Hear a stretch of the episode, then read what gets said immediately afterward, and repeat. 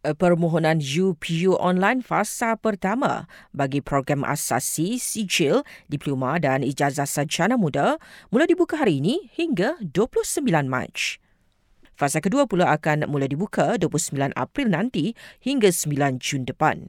Menurut Kementerian Pendidikan Tinggi, ia adalah untuk kemasukan ke Universiti Awam, Politeknik, College Community dan ILKA.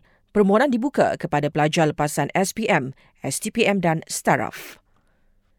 Kerajaan akan teruskan usaha memperhebatkan program bantuan kembali ke sekolah. Perdana Menteri berkata demikian susulan program kembali ke sekolah yang diadakan di Parlimen Tambun baru-baru ini.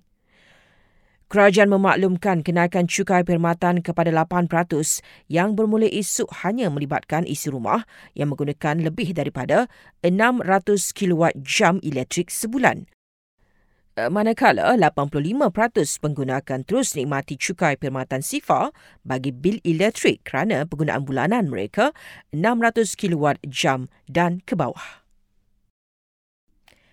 KPKT saran pasar payang di Terengganu dijenamakan sebagai Central Market bagi tingkatkan lagi reputasinya sebagai pusat senti seni, kraft tangan, kebudayaan dan pelancongan. Polis akan tiada unsur jenayah dikesan dalam kes kanak-kanak autistik ditemui lemas di sebuah tasik di PJ Kelmarin selepas dilaporkan hilang.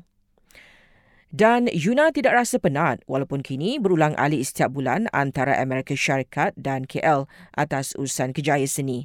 Penyanyi itu memaklumkan Hari Metro dia bersyukur makin kerap dapat tawaran kerja di tanah air yang baginya cukup berbaloi untuk pulang.